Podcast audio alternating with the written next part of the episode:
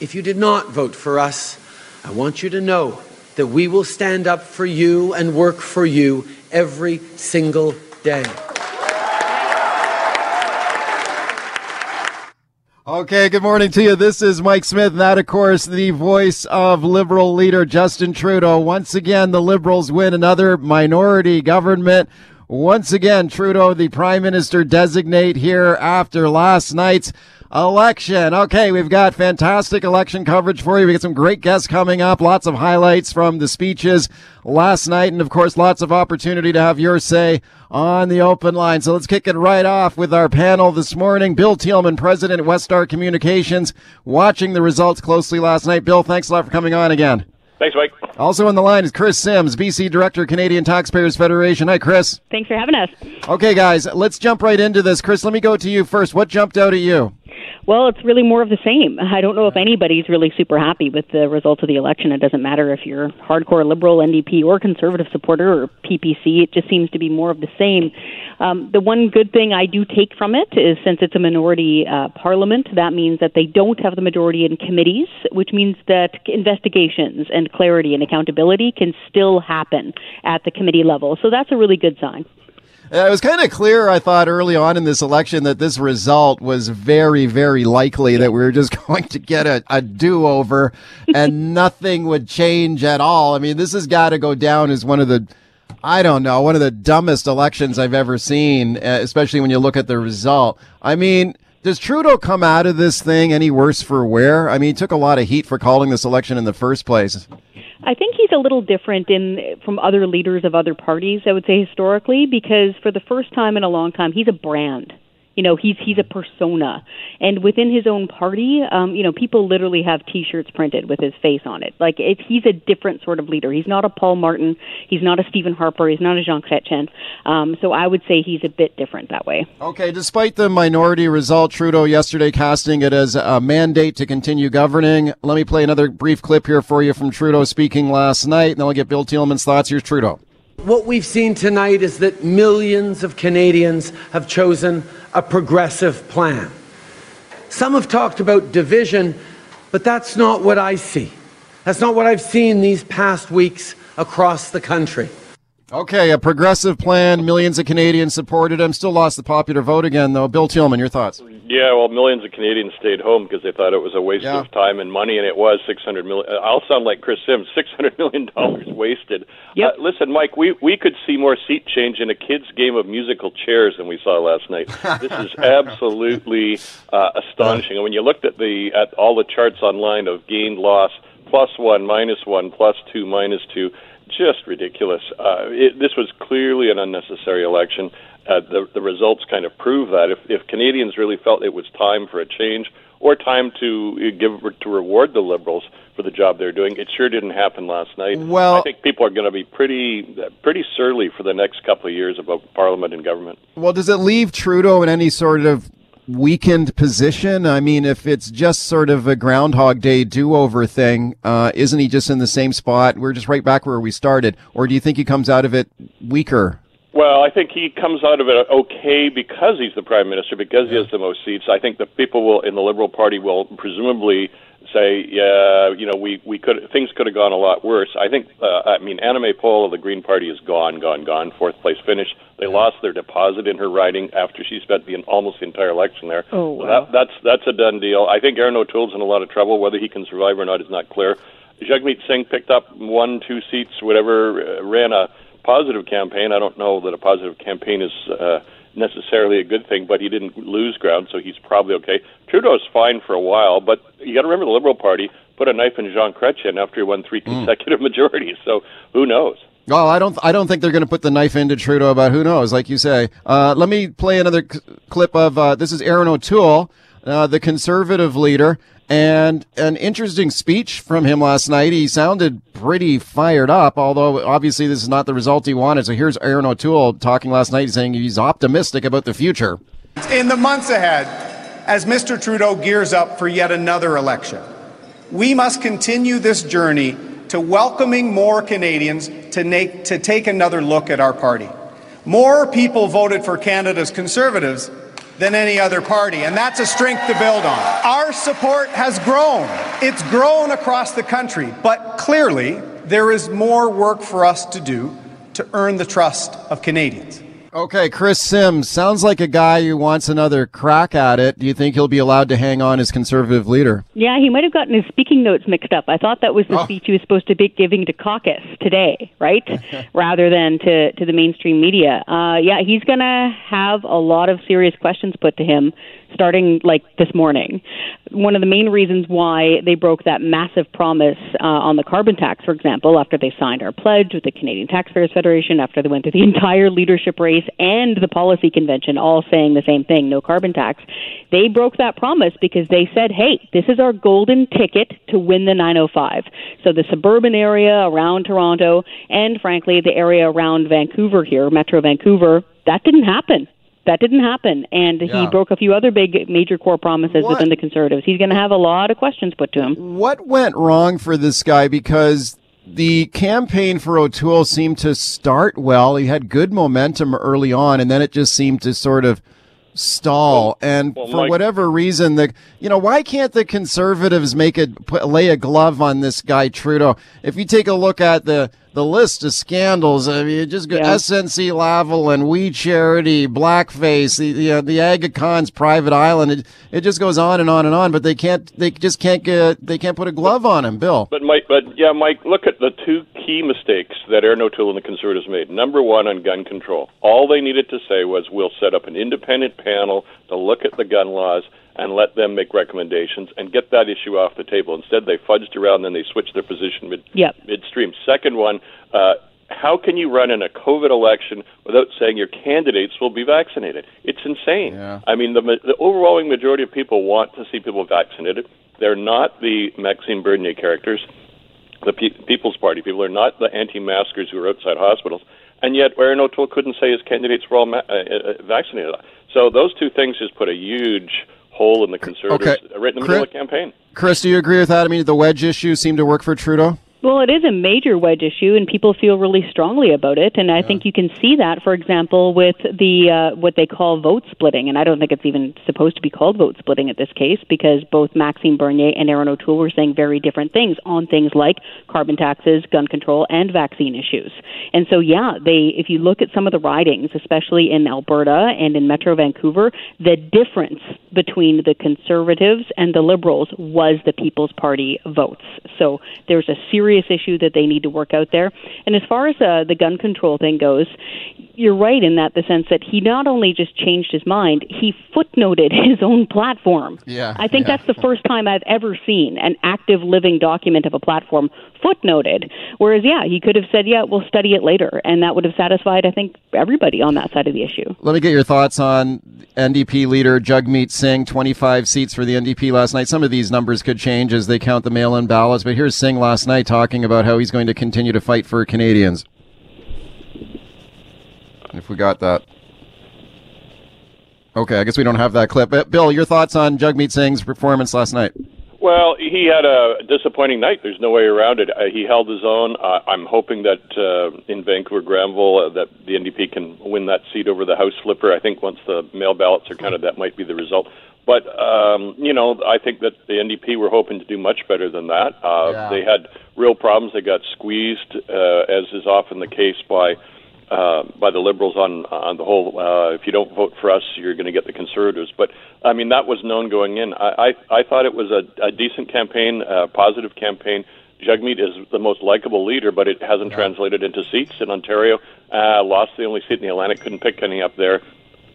Held one seat in Quebec. So again, it's it's a disappointment. Okay, what do you think about that, Chris? I, I agree that Singh is a likable kind of guy, and he does come across as sort of a, a warm political pol- uh, leader, but he just doesn't seem to be able to turn that into votes and seats in the House of Commons. If I were to take off my CTF hat for a second and put on my my analyst hat, I would say, yeah, he's got his own personal positive personality. Um, if I were that team, I would try to expand it a little bit more back into the Bill Blaikie, the Jack Layton type of NDPer, and so that way he can have kind of designates and deputies that are really strong characters running in different regions. So somebody who's a really long-term Atlantic Canadian talking about more blue-collar issues, whereas say in urban centers of Toronto and Vancouver, you're talking more about environmental issues and social sure. issues. Um, there's a lot of room for growth and improvement in that party, and okay. that's the advice I'd give them. Okay, here's that Jagmeet Singh clip. Let's give him his due here in his time. Here he is. We fought to make sure people got more help.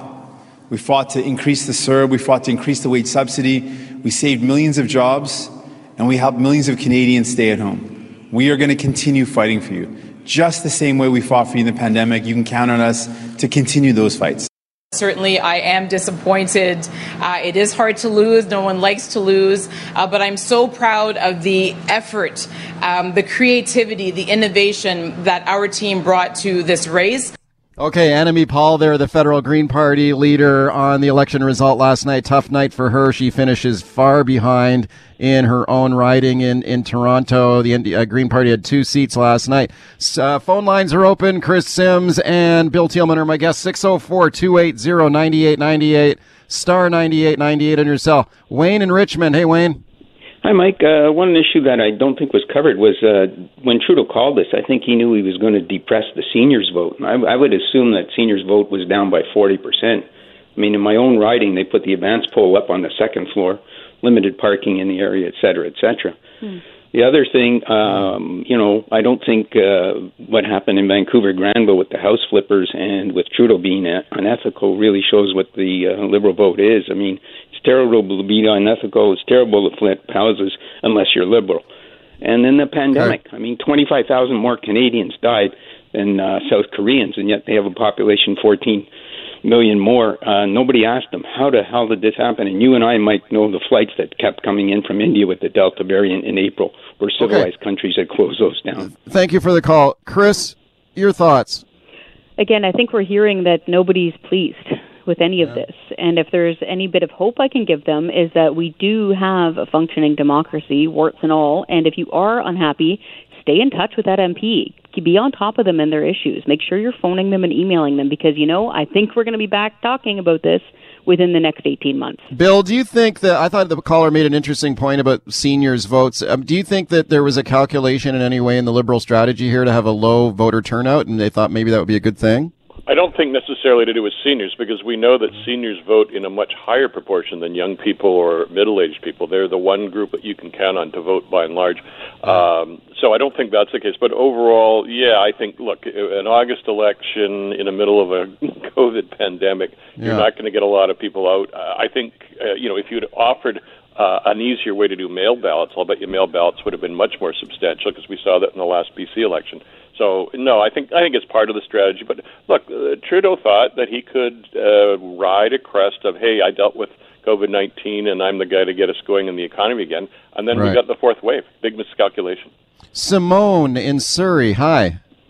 Hi, I think I've got an unpopular opinion where I'm grateful for the election last night. I'm in Cloverdale Langley City riding, and we were able to get rid of Tamara Jansen, who was made famous by calling the LGBTQ community unclean. And I think the alternative that we have, who is John Aldag, he's filled with integrity, and I'm, I, I think we sent a message, and I think there's other ridings that are like ours. Okay, thanks for the call. Well, some people might be happy with a minority government. Um, result. Chris Sims. Yeah, exactly. And that's what I was getting to where you can still hold people accountable both at the committee level. So on Parliament Hill, that means like C10, for example, that internet censorship bill, that yeah. might not get passed through. Uh, we might not have to deal with those kind of gag laws. And to the caller's point, this is important that you can have your voice heard. And so if they're happy now with the MP they have, that's important. And if folks aren't happy, then they need to stay on top okay. of it. It's, it's, the, it's the best system we've got.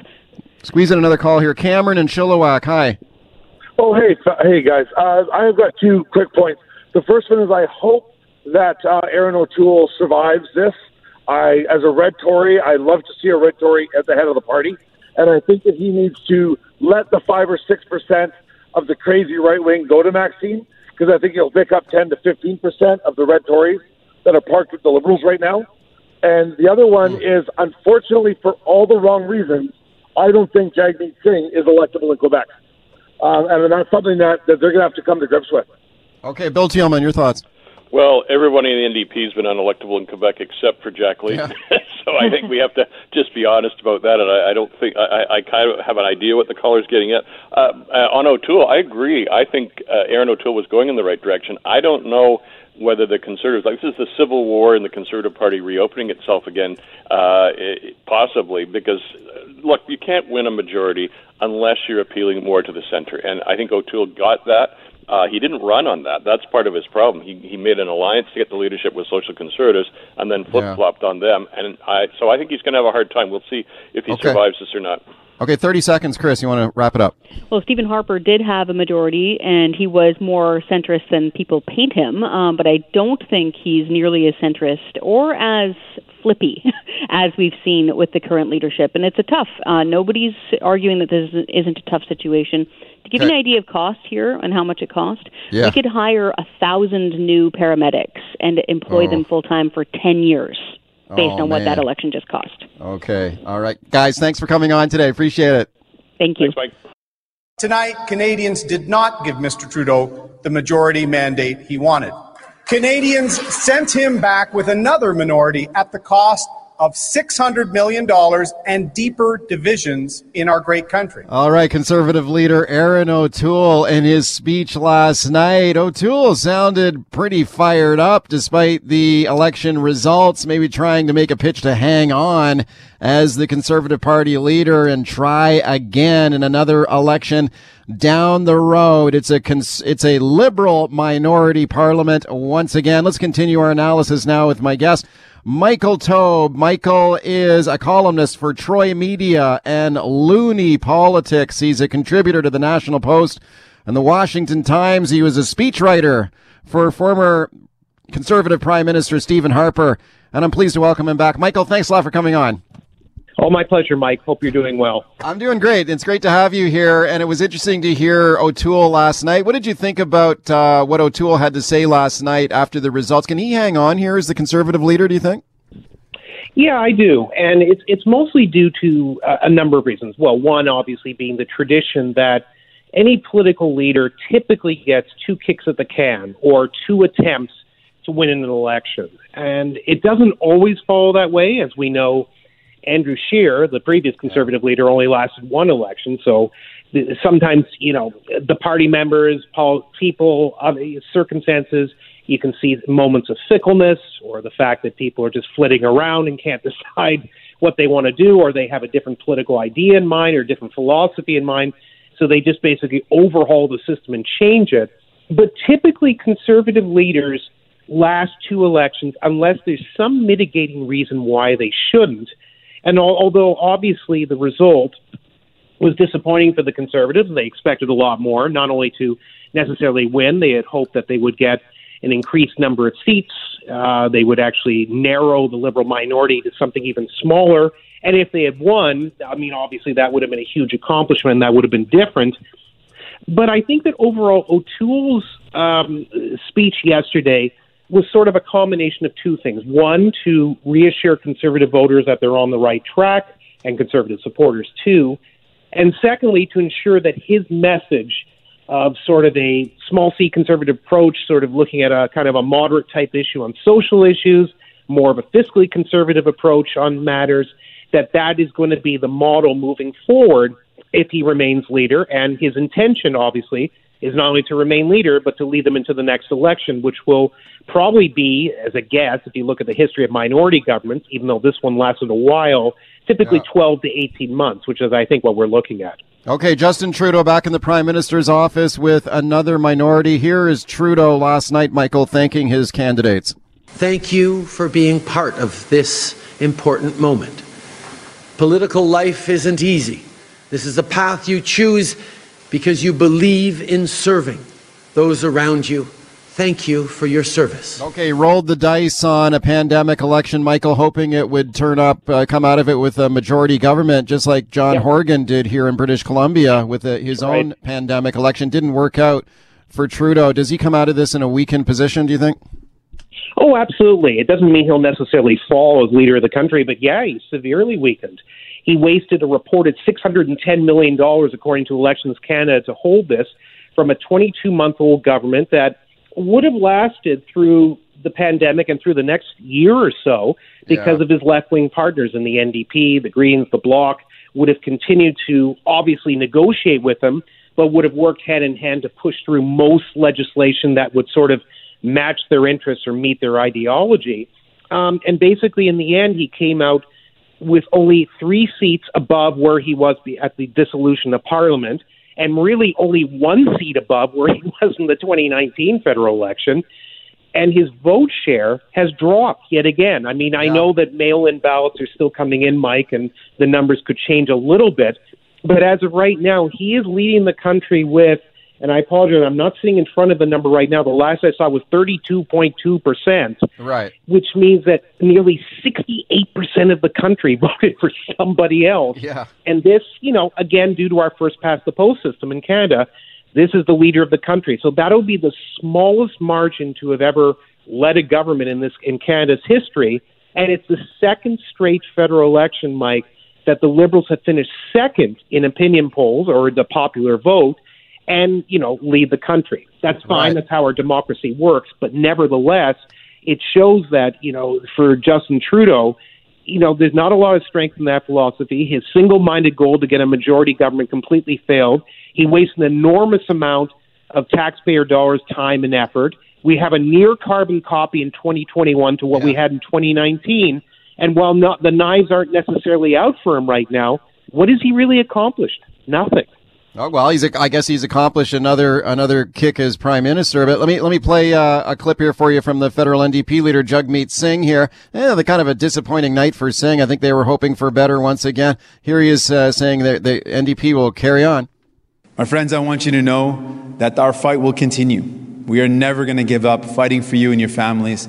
As we have done in the pandemic, as we showed you in this campaign, we will continue to make sure you are first, your families are taken care of, that your needs are met. That's what New Democrats are all about. Okay, federal NDP leader Jagmeet Singh uh, speaking last night. Michael, where are the NDP at right now? I mean, can you say that Singh holds the balance of power here because Trudeau could? I mean, he could play poker with the the Bloc Québécois leader too, right? Yeah, absolutely, and he may. Um, yes, Singh is somewhat of a kingmaker, but I think the argument could also be made, Mike, that the NDP is more of a kingmaker than Jagmeet Singh is. In fact, if anything, under Singh's leadership, the NDP really hasn't grown. Yes, they uh, they added a couple of additional seats last night, and obviously they'll look at that as a success. But if you look at their numbers, say in your province of British Columbia, where they were really thinking of having a bigger breakthrough, uh, it really didn't materialize. I mean, they held some of the seats that they were expected to hold. They were competitive in others, but throughout through BC and the rest of the country, the numbers really just didn't add up, and the and the Yeah. NDP is not moving much of anywhere. Okay. So if they hope to eventually get to a position where not necessarily Jack Layton's astonishing, you know, result in 2011, the Orange Crush, but maybe something similar to what Tom Mulcair held after him. If they want to get back into the 40s in terms of their numbers or be at least a little bit more competitive, I think at least with Singh at the helm, I don't think they're going to necessarily accomplish it. Again, I don't know if the NDP is ready to bolt and throw him out immediately. But if they look at the numbers and they look at the results that he's had running uh, the federal party, there's not been anything terribly impressive. Okay, uh, lots of phone calls coming in. Let's uh, take one right now, and then we'll take some more calls on the other side of the break too. Wendy on the line in Langley. Hi, Wendy. Go ahead. Hey, good morning. Um, I'm going to echo the sentiments of a previous caller, but I'm also in the Langley City Cloverdale riding, and I was really torn this election who to vote for because federally I don't want to support Trudeau. I really thought that Singh is the is the best leader, and I wanted to vote NDP. But at the end of the day, I think you got to support the candidate that's going to represent you best. So I voted for John Aldag, and I am so happy that Tamara Jansen is gone because she was the worst MP we ever had. Yeah, the the liberal candidate uh, t- takes over from the incumbent candidate, conservative candidate in that uh, riding. Michael, your thoughts? Well, I mean, as, as we saw via the election result, obviously many Canadians were just happy with the status quo, but there were a number of ridings here and there, including some Liberal cabinet ministers who fell by the wayside. Maryam Monsef, for example, in Ontario.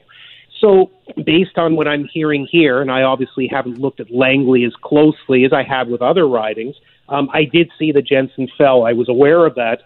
Again, if there is frustration or if people are just sort of looking for different options, Yeah. they may vote strategically, as the caller said and suggested. And I'm not shocked to hear that. And we see that from time to time. But sometimes that strategy can actually work against you, and you end up with the candidate you don't want getting back into office. But I guess in Langley's case, it worked the opposite way. And your calls in the open line. Lots of calls. Michael in Vancouver. Hi.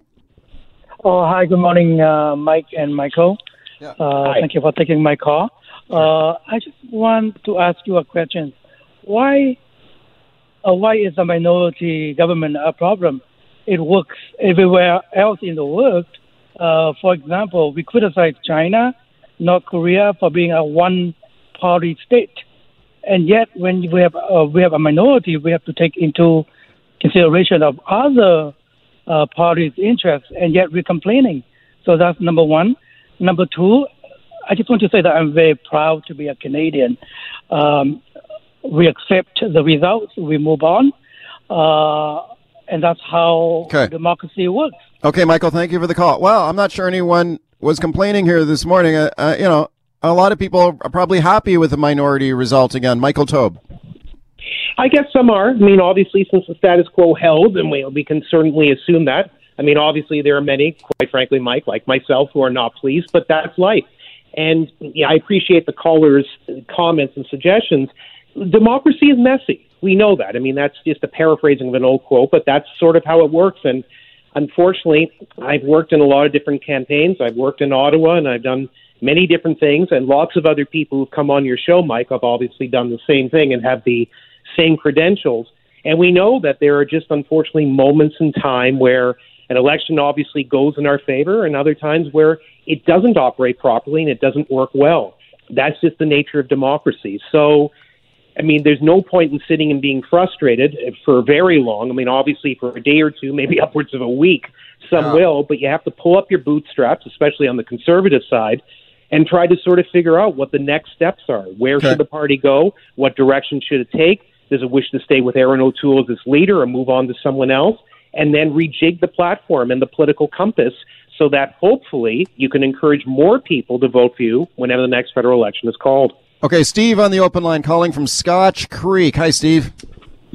Yeah, there seems to be two British Columbians. You have Golden, Kamloops, Kelowna, Salmon Arm voting one way, and then you have the Vancouver mainland, which votes NDP, which puzzles me because I noticed there were five seats in Edmonton that would have went Liberal if they weren't splitting the vote. Now, if you're voting NDP instead of Liberal, doesn't the Liberal Party give you 70 to 80 percent of what you want?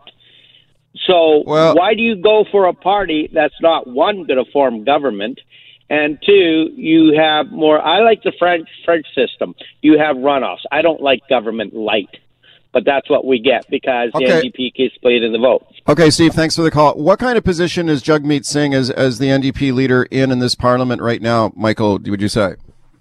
Well, as we discussed off the top, Mike, I mean, he is basically either a kingmaker or his party is the kingmaker. Yeah. It's not always going to work that way, and I agreed with your point, Mike, that the Bloc Québécois could be used to obviously pass through a certain amount of legislation, different bills, priorities, etc., because both the BQ and the NDP are left of center. So obviously, Justin Trudeau can go to either one and partner with them, or both, depending on what the issue is, to get legislation passed.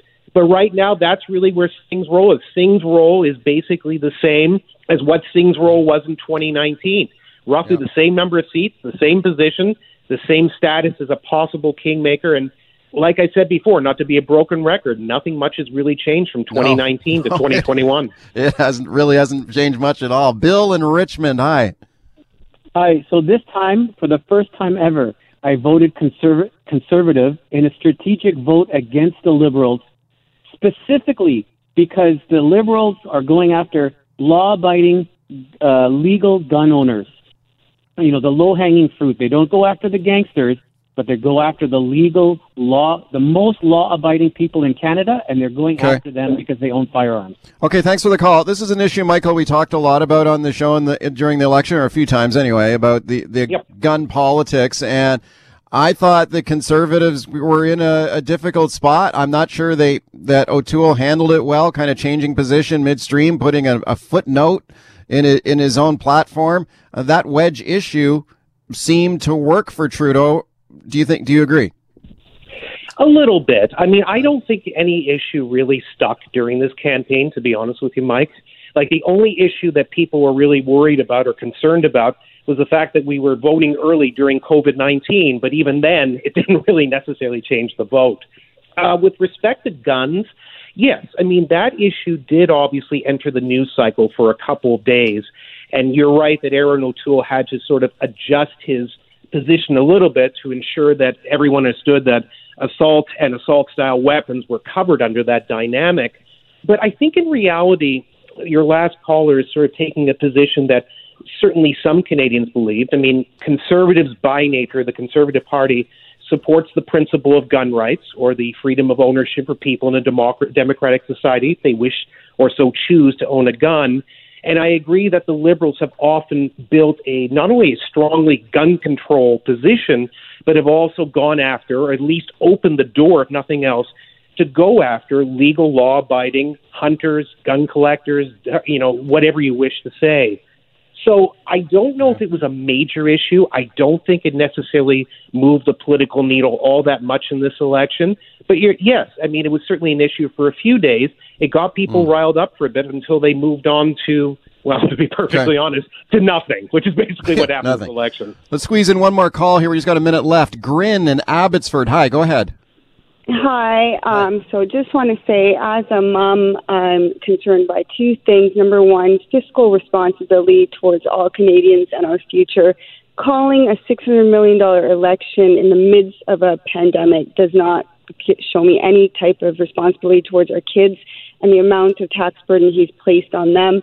Number two is just overall being a good person and this man is not a good person. A leader that Canadians have chosen is very disappointing to me today. Let's not forget about blackface and Yeah. what he's done to Jody Wilson-Raybould and Indigenous people. Mm. This is not a good person. Why is he still leading my country after all of these horrible things that he's Okay, done? Grin. Thank, thank you for the call. 30 seconds, Michael. Your thoughts. Sure, but unfortunately, you know, as as Celina Caesar-Chavannes, one of the former Liberal MPs, basically said that during this election, all you're doing is awarding Justin Trudeau another term for bad behavior. It's a bit of a paraphrase, but that's what she was implying. Okay. And I agree with your caller. This is unfortunately a major problem in this country that Justin Trudeau has all these things, blackface, to you know, the two plane policy, all the issues that he's had. Michael, thank you. Getting elected, but that's how it goes. Michael, thanks for your time today. My bet. Take care.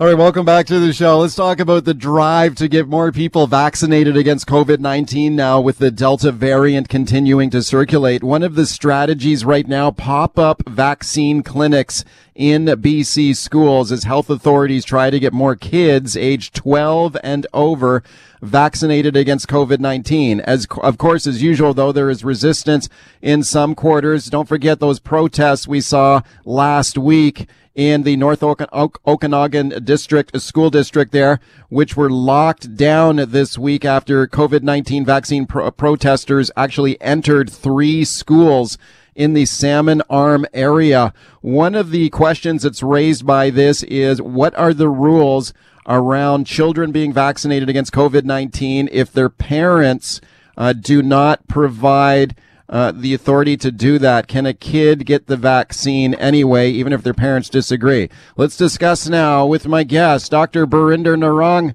He is a family physician and co-founder of the This Is Our Shot campaign. I'm very pleased to welcome him to the show. Dr. Narang, thank you for coming on today. Uh, good morning, Mike. Thank you for having me. Hey, I appreciate you being here. Do you think uh, vaccine clinics in public schools is a good idea right now? I think overall it is a good idea because it's something that's been uh, established for a long time. We've had school-based vaccination programs um, for as long as I can remember, where we routinely give um, um, think a, a grade six shots and grade nine shots, including things like hepatitis B, tetanus boosters, and uh, HPV vaccines. So it makes sense. Yeah, especially when in some parts of the province we're trying to increase the vaccination rate. Like when you take a look at the vaccine rate among uh, children, like say kids age 12 and over, and that's the only age group where there's a vaccine available right now. Uh, there could be a vaccine available for younger kids pretty soon, we're told. But right now it's for 12 and, and older. Is that a, is it a concern in some parts of the province that the vaccine rates are lower than we'd like in that age bracket? Yeah, I think uh, as with all brackets, um, and I, this uh, data is available in the CDC. If anyone is updated, you just Google BCCDC COVID nineteen data and look up vaccine reports, and it lets you look up per jur- by jurisdiction and different age groups, first or second dose. But there's definitely variability um, that we're seeing between the different health authorities. And so um, I haven't looked at the latest for the, that 12 to 17 group. What I do know overall is there are some parts of the lower mainland where overall 12 plus, we're at like 93% first dose, including in Metro Vancouver area. And then there are other parts which are still down in the 60 to 70%. And I think that, that we're seeing that reflected across all age groups. Okay, Dr. Narang, when it comes to kids age 12 and over, uh, let's say uh, their parents don't want to give consent for their child to receive the COVID 19 vaccine there is a system in British Columbia called mature minor consent.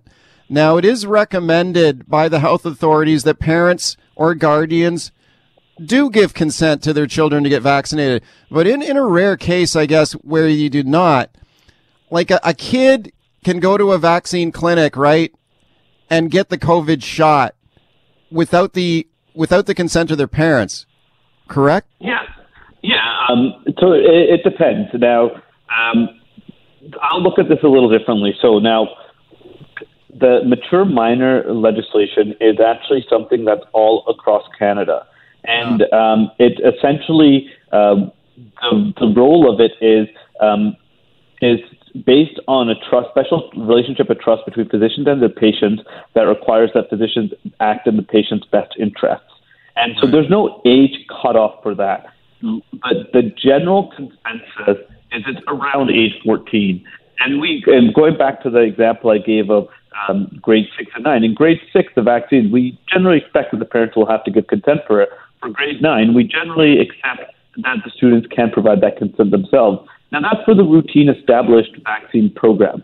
With right. new ones, it, it, uh, it definitely is a, a, definitely a point of contention, even within families that we're seeing. And I think um, while we have that as a legal framework, it might not be, uh, you know, I wouldn't rely solely on that because it is based on a relationship between the physician and the patient to determine the um, the patient's competency and ability to make that decision for themselves in an informed manner. That is a type of discussion that isn't necessarily best had in a vaccine clinic setting. So while that might be the ultimate decision, uh, um, going to your primary care provider and having this discussion is best. Now, as um, let's say I have a 14, 15 year old come in for any type of concern, whether it's vaccine related, mental health related, physical health, puberty, um, sexual health, all these sorts of things. Um, we know are um, lots of changes happening in teenage world.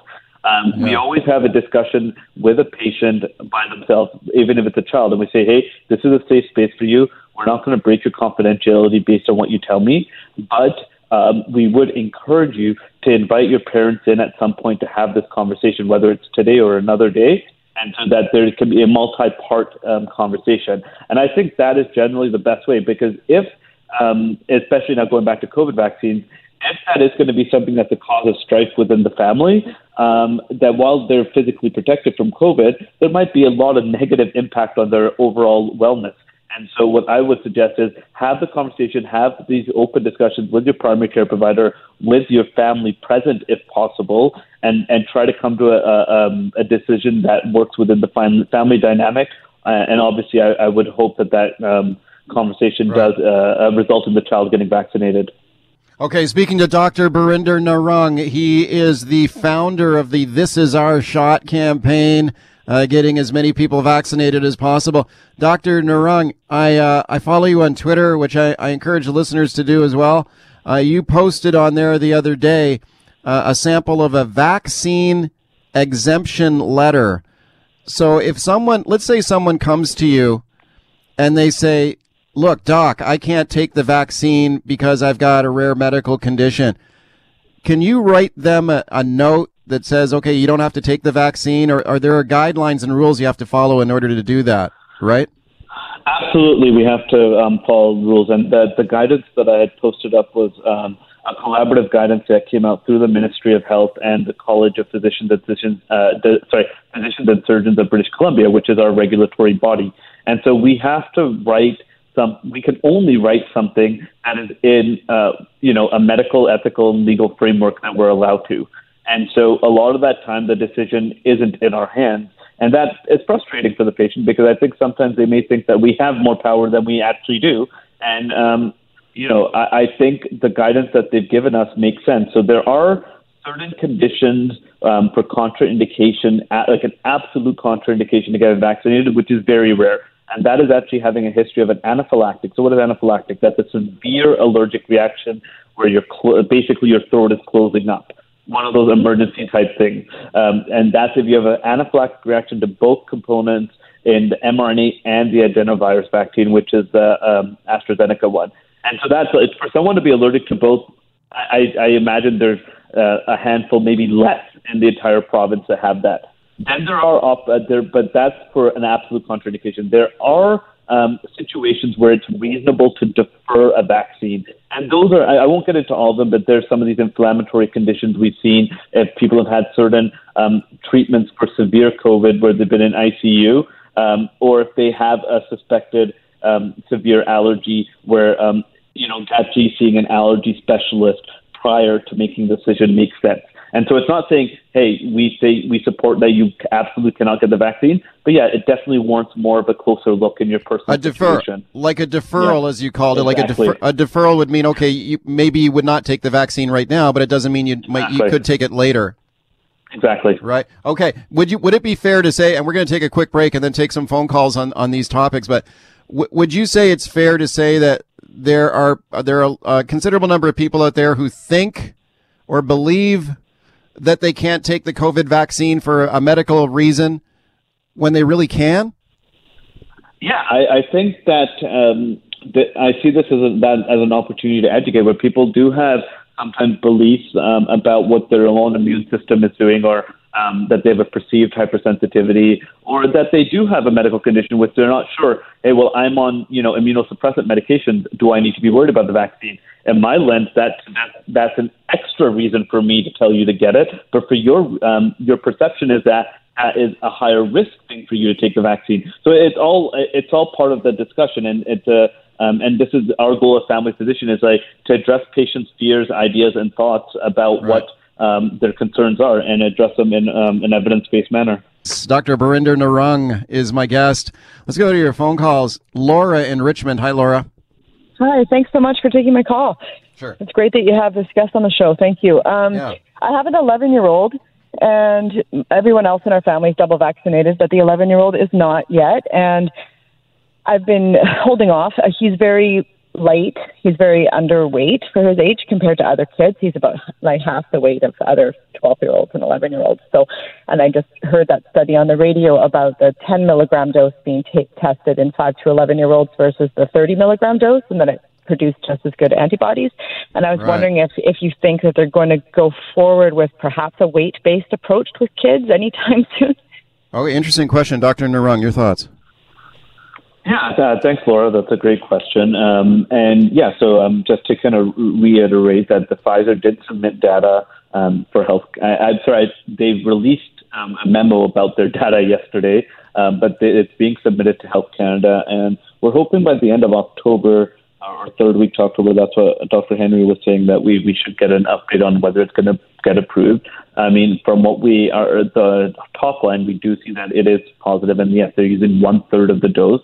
Now, we don't generally always have to use um, weight-based um, uh, vaccination method. Um, in some of them, we do. There's like um, Havrix, which is Hep A, and, and hepatitis B vaccines. There are a junior version, which is a weight based or kind of a lower dose one. So while it's not it's usually generally there's a, a, dose up to a certain weight and then there's an adult dose. So it's not like, you know, every 10 kilos or pounds that you would uh, adjust the dose. And that's because the immune system doesn't necessarily work that way. Um, but in saying that, um, they postulated that one third of the dose would uh, um, produce uh, a lower, um, uh, uh, sorry, an adequate immune response. And that works, that's what we're seeing. But then the balance is then, um, will that, um, uh, do the side does the side effect profile also fit that? Because you know there are some postulations that like why are we having these inflammatory sim- um, symptoms? Maybe it is because the dose of the vaccine um, is higher than what we actually need to reach that threshold of immunity. And so I think that's okay. what we're what, that's what we're learning right now. Okay, Laura, thank you for that call. Ash on the line in Surrey. Hi. Hey, how's it going? Um, I actually got my uh, second dose uh, yesterday, and I appreciate uh, you taking my call.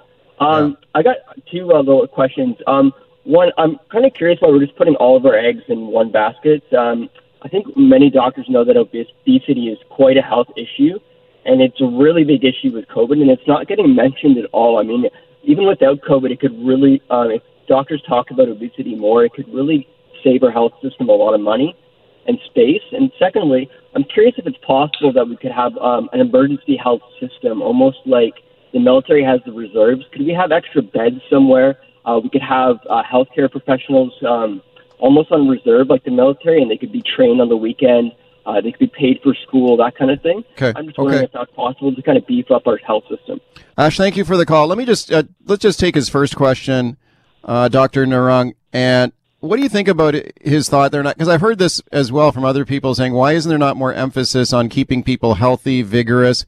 through exercise, nutrition to keep people healthy so that they're fit and able to fight off the uh, the virus if they do get it. But your thoughts?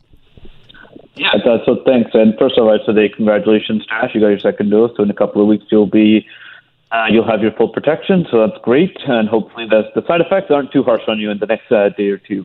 But that's great. Um, now, with obesity, yes, absolutely. We know that it, it's an ongoing issue that um, uh, um, in all most of the Western world, and we know that it, um, there is a, an inflammatory and hormonal component to obesity, and we know that um, um, some one of the indicators that we have found about people that are getting sick requiring um, uh, uh, hospital admissions and ICU say that there is a component of age, hypertension, uh, uh, sorry, sex, where they're more older men who are hypertensive, obese with metabolic conditions. So when we look at that, that does suggest us something that yes, people are uh, more susceptible to illnesses um, with that happening.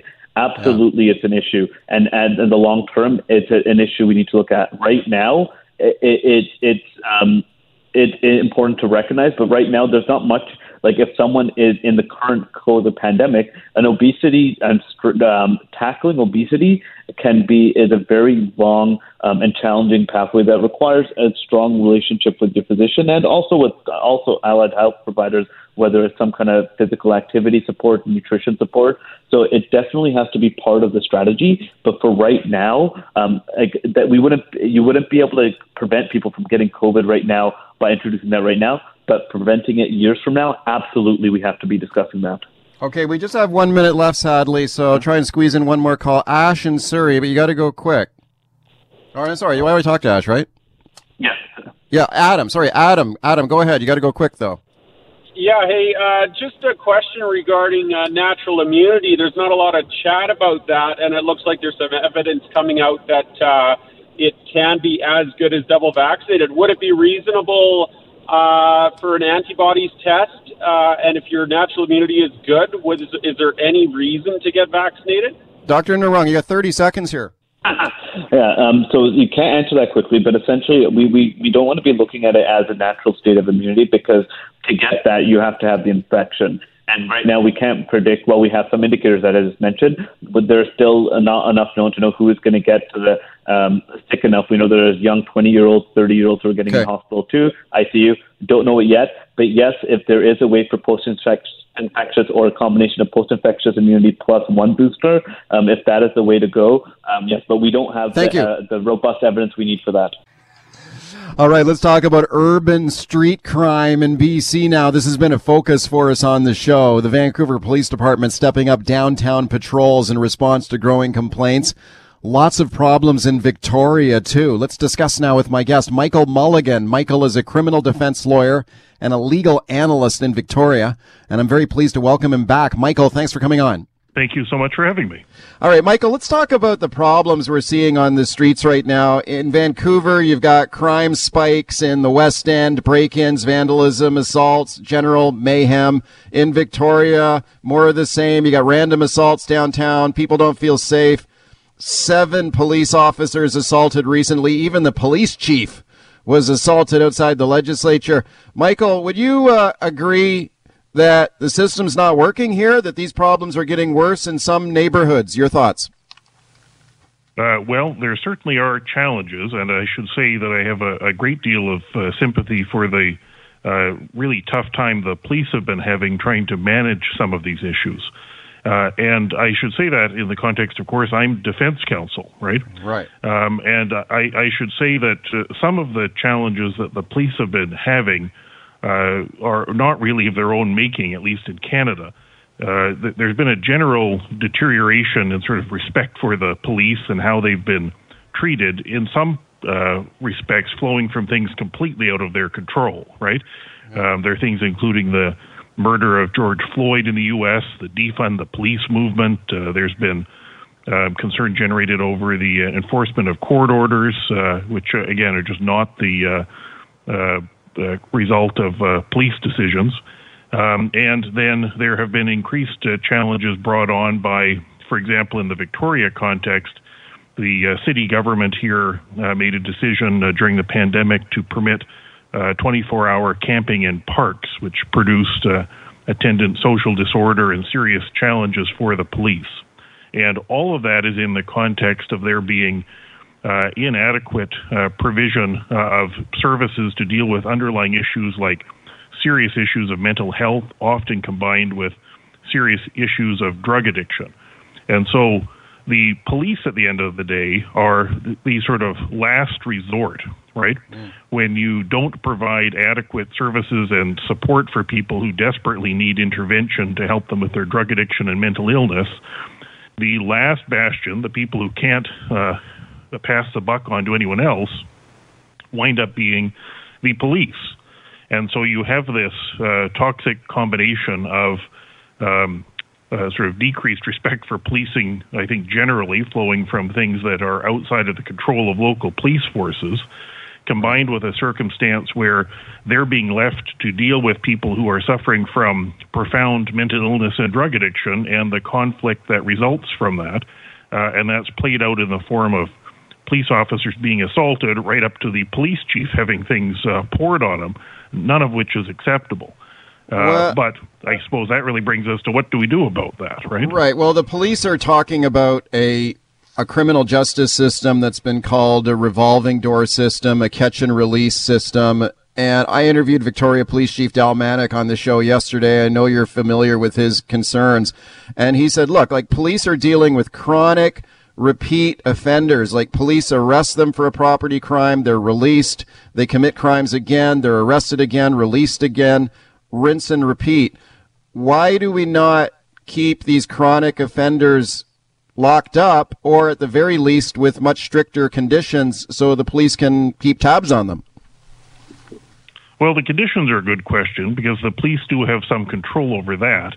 Uh, but the fundamental problem is not uh, some challenge with uh, releasing people who are charged with uh, offenses like shoplifting.